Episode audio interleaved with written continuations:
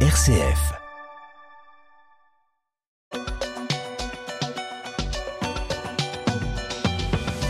Étienne, on continue. La présidence de la conférence des évêques de France était au Vatican cette semaine. Oui, Melchior, l'occasion de faire le point sur les mesures en matière de lutte contre les abus sexuels qui ont touché l'Église de France et de faire remonter les dernières mesures prises à Lourdes lors de la dernière assemblée plénière. Les évêques français ont été reçus par le pape François lundi. Ils ont rencontré plusieurs dicastères, en particulier celui des évêques et celui de la doctrine de la foi. Mais l'enjeu de la visite de ces évêques a aussi été euh, euh, de tisser des liens de confiance, à maintenir ou à conforter avec avec les instances disciplinaires romaines, les malentendus, qui ont suivi la publication du rapport de la SIAZ et les tensions engendrées avec Rome devraient être euh, réparées. La question qui se pose, Sophie Dravinel, vous qui connaissez le Vatican, vous qui avez été en poste euh, donc euh, à Rome, est-ce qu'il y a un, grand décalage entre la tête de l'Église qui se passe, qui se vise, qui se comprend à Rome et la réalité des diocèses français, au, point que même sur le rapport Sauvé, euh, il y a eu là comme ça une incompréhension finalement entre le Vatican et la France? Il n'y a pas eu qu'une une incompréhension qu'entre le Vatican et la France. Certains médias aussi ont exprimé une incompréhension euh, vis-à-vis euh, euh, du rapport de la case. Donc je pense que c'était, c'était, disons, une position un petit peu originale de la France vis-à-vis d'autres, par rapport à d'autres pays qui n'ont pas lancé de, de, de, de commission d'enquête de cette façon-là. C'est-à-dire que les, les, les, c'était un côté très positif des, des, des Français qui ont été, ça on peut le souligner quand même il y a eu une forme de courage, une forme de, c'était assez novateur, c'était assez audacieux euh, de prendre beaucoup de laïcs avec euh, Jean-Marc Sauvé et d'autres. Euh, la seule chose, moi, je trouve, ce qui a été euh, souligné, ce qui ressort de tout ça, euh, et là, je me reporte à mes années, à mes propres années, hein, euh, Vatican, qui commence à remonter entre 2000 et 2005, mais c'est toujours la même chose, c'est cette question du secret, euh, le fameux secret, la fameuse ambiance de, de, de, de, silence et de, de voilà. Et, et, là, on sent que quelque chose se fissure chez les laïcs, d'ailleurs aussi ou beaucoup dans, dans, dans, dans, la communauté catholique, si je peux utiliser ce terme, ont toujours ont préféré, comme dans les familles parfois, euh, le linge sale se lave en famille. Euh, il ne faut pas en parler de peur d'ébrécher la foi des plus jeunes, d'ébrécher la foi des plus vieux, d'ébrécher euh, la, la, confiance en l'Église de ceux qui sont éloignés. Et donc il fallait mieux taire, etc. Et là, on est là, petit à petit en train de se rendre compte que c'est une erreur colossale et qu'il faut sortir les choses sur le cas en particulier, évidemment, de monseigneur Sentier. Et je crois qu'il y a oui, mais alors justement, et je voudrais euh, que, que vous puissiez réagir, Jean, Jean-Christophe Ploquin, il y a eu cette prise de conscience des évêques français avec le rapport de la SIAZ, on l'a dit, euh, mais euh, il semblait que finalement il y avait une sorte de, pas de rupture, le mot est trop fort, mais en tout cas une distance entre la France, les évêques français et, et, le, et le Vatican, et peut-être pour la première fois, les évêques de France poussent le Vatican à prendre des mesures sérieuses en ce qui concerne la lutte contre les abus sexuels, avec tout un tas de mesures. On va peut-être pas les reprendre là en détail, mais vous voyez ce que je veux dire, Jean-Christophe Ploquin, est-ce qu'il n'y a pas justement là des, évêques français, une CEF qui, pousse le Vatican à, euh, à sortir de lui-même finalement? Et réciproquement. Oui. Je pense que je je n'irai pas jusque là. Je pense que le, le, les, évêques de France et la CEF euh, est encore elle-même euh, sous le choc, hein, sous le choc des des, des révélations qui euh, se poursuivent. Il y en a eu à nouveau des, des nouvelles lors de la récente Assemblée, Assemblée, générale des évêques à Lourdes. donc je pense que la CEF est toujours sous le choc. elle est toujours, je dirais, en, en en, phase de elle-même de d'élaboration finalement de de comment réagir lorsque euh, des révélations arrivent. Je pense qu'elle euh, elle est dans une phase aussi euh, marchante, je dirais, de de d'avancer effectivement dans la prise en compte de de ces de, de ce traumatisme et de ces failles profondes au sein de de l'Église de France, de ces faits qui remontent et qui remontent à très très loin.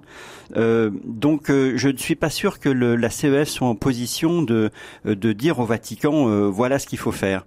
Mais par contre, je pense que ce qui s'est passé lundi, c'était vraiment très important. Cette rencontre donc entre monseigneur Éric de Boulin-Beaufort, monseigneur Vincent Jordi, monseigneur Dominique Blanchet, donc président et vice-président de CEF, avec ils ont rencontré le pape, ils ont rencontré également le cardinal Marc Ouellette, qui est préfet du dicaster des évêques, le cardinal Luis Ladaria, qui est préfet du dicaster pour la doctrine de la foi.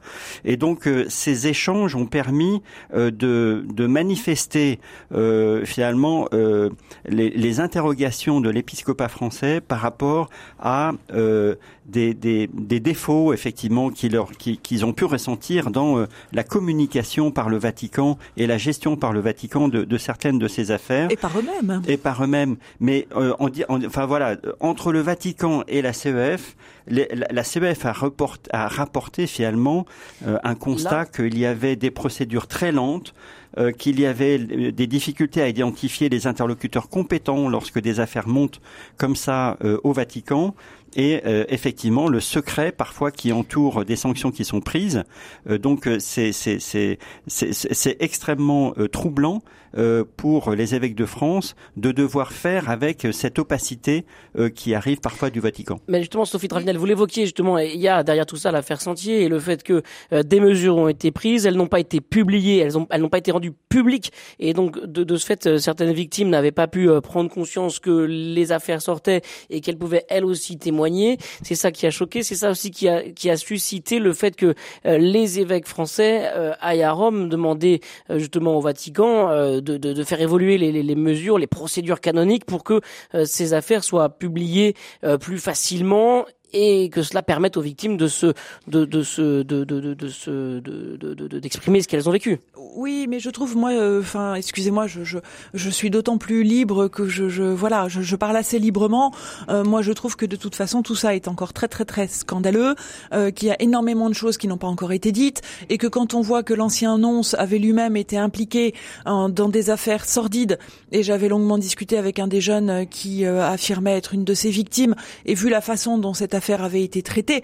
Enfin, je veux dire, il n'y a pas de mots pour qualifier ça. C'est insupportable, c'est indécent, c'est inadmissible. Et moi, j'ai fait partie de ceux qui ont été tentés d'aller dans l'annonciature avec des casseroles pour taper dessus. Ma foi n'a jamais été ébranlée par ces affaires-là, mais enfin, on a envie de dire ça suffit et on a envie de le dire très fort. Et avec cette affaire euh, Sentier, on a encore envie de le dire. Et moi, je vais vous dire, je sais qu'il y a d'autres enquêtes qui sont lancées actuellement euh, qu'il y a d'autres affaires qui vont peut-être sortir.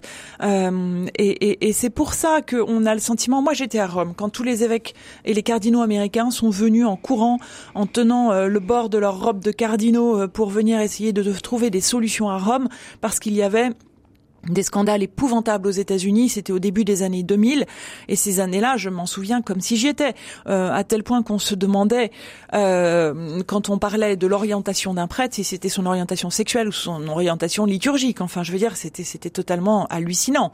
Euh, et, et, tout ça avec évidemment au milieu énormément de saints prêtres, de saints cardinaux et de personnes extrêmement courageuses. Ça n'enlève rien, mais je pense encore une fois euh, que quand je vois les évêques de France aller à Rome pour discuter avec le pape de la façon dont il faut procéder, euh, c'est évidemment parce qu'ils se rendent compte que cette espèce d'ambiance d'entre-soi élitiste, de silence et de les autres ne sont pas assez euh, euh, mûrs ou assez euh, euh, ne sont pas ne sont pas au niveau de comprendre les raisons de notre silence et les enjeux, etc. C'est, ça n'est plus possible. Les laïcs ne peuvent plus entendre ça et d'ailleurs le clergé non plus. Est-ce que le, le fait que les évêques de France entre guillemets euh, fassent le, le, le, sale boulot euh, avec euh, le rapport de la SIAZ en allant un petit peu à la confrontation à Rome, c'est, salutaire pour toute l'Église. Est-ce qu'il faudrait que malgré la différence de culture, hein, on voit même au sein de l'Europe combien c'est difficile d'avoir une position un petit peu commune sur ces questions-là entre les pays du Nord et les pays du Sud? Est-ce qu'en tout cas c'est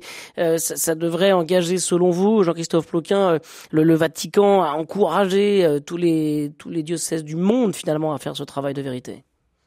Alors, ce qui est, euh, Sophie Dravinel parlait de ce qui s'est passé aux États-Unis. Euh, je pense que les Français, enfin l'épiscopat français, est pas le plus en avance sur le sur le sujet, hein, sur la prise en compte des, des abus sexuels et des abus d'autorité dans les, dans l'Église, des abus spirituels. Euh, donc, les États-Unis, même si l'épiscopat est très divisé aux États-Unis, mais en tout cas, il y a eu une partie du travail qui a été fait en Belgique aussi. Hein, le, le, le, travail par rapport à ces enjeux a été et les indemnisations de victimes, par exemple, sont beaucoup plus avancées euh, en Belgique qu'en France.